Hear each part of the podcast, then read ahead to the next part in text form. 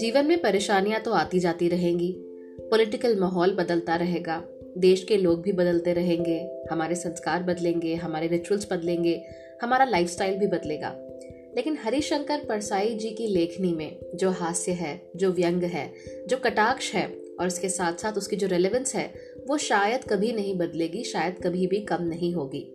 तो नमस्ते, आप लोगों का स्वागत है एक बार फिर से किस्सा कहानी stories before sleep with Neha में। आज हम एक बार फिर से पढ़ने जा रहे हैं हरिशंकर परसाई जी की एक कहानी, जिसका नाम है चूहा और मैं।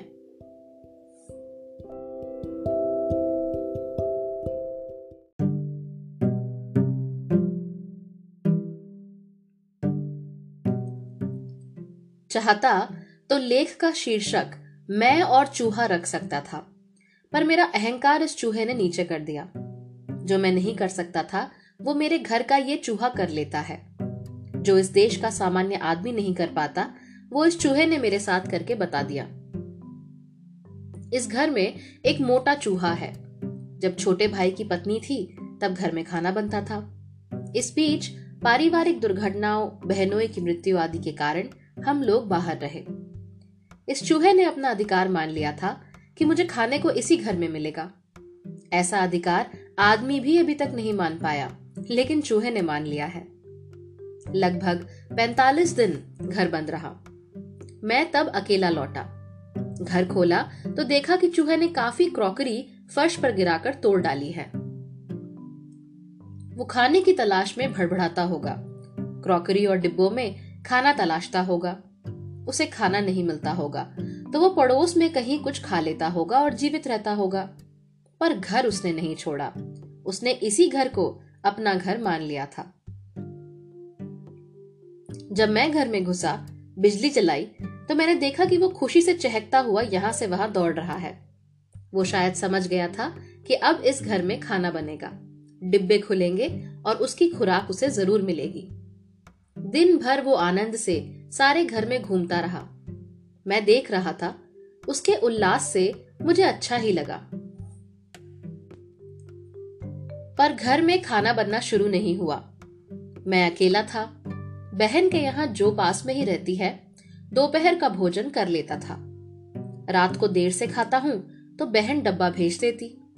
खाकर मैं डब्बा बंद करके रख देता हूँ। चूहा राम निराश हो रहे थे। सोचते होंगे, ये कैसा घर है? आदमी आ गया है, रोशनी भी है, पर खाना नहीं बनता। खाना बनता तो कुछ बिखरे दाने या रोटी के टुकड़े उसे मिल जाते। मुझे एक नया अनुभव हुआ। रात को चूहा बार बार आता और सिर की तरफ़ मच्छरदानी पर चढ़कर कुलबुलाता रात में कई बार मेरी नींद टूटती, मैं उसे भगाता, पर थोड़ी देर बाद वो फिर आ जाता और सिर के पास हलचल करने लगता। वो भूखा था, मगर उसे सिर और पाओ की समझ कैसे आई? वो मेरे पाओ की तरफ़ कभी गड़बड़ नहीं करता था, सीधे सिर की तरफ़ आता और हलचल करने लगता। एक दिन वो मच्छरदानी में घुस गया। मैं बड़ा परेशान। क्या करूँ? इसे मारूं? और ये किसी अलमारी के नीचे मर गया तो सड़ेगा और सारा घर दुर्गंध से भर जाएगा। फिर भारी अलमारी हटाकर इसे निकालना पड़ेगा।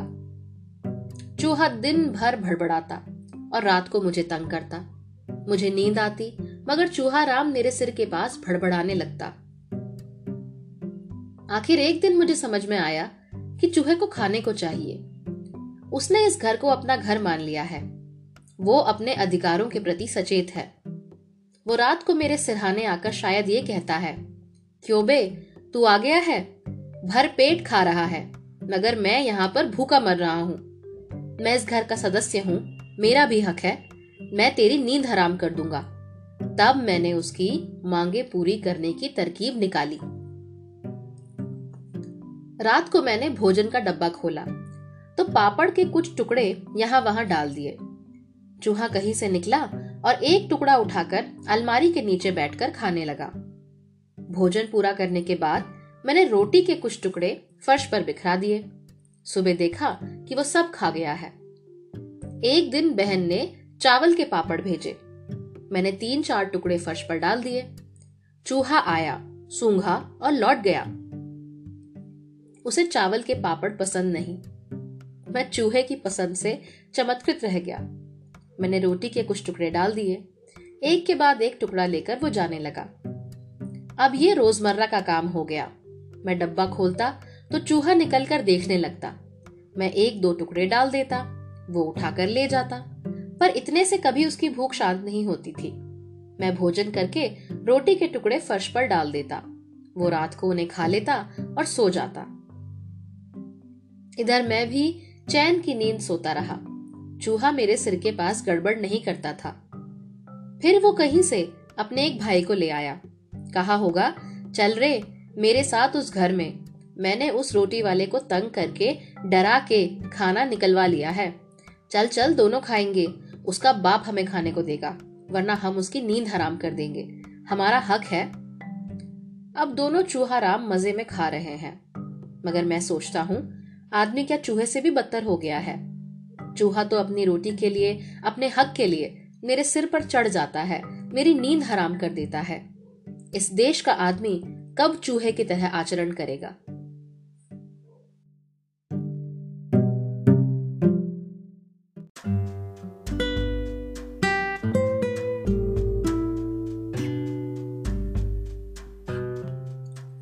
हरिशंकर परसाई को आप जितना भी पढ़ेंगे आप ये जानेंगे कि उनकी जो लेखनी है, उसमें कोई हवाई बातें नहीं होती।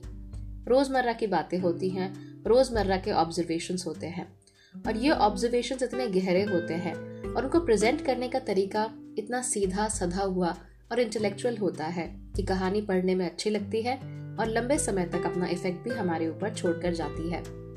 आप लोगों को ये कहानी कैसी लगी? आई एम रियली श्योर कि अच्छी ही लगी होगी। और अगर अच्छी लगी है तो कल फिर से यहाँ पर आइए एक और नई कहानी सुनने के लिए।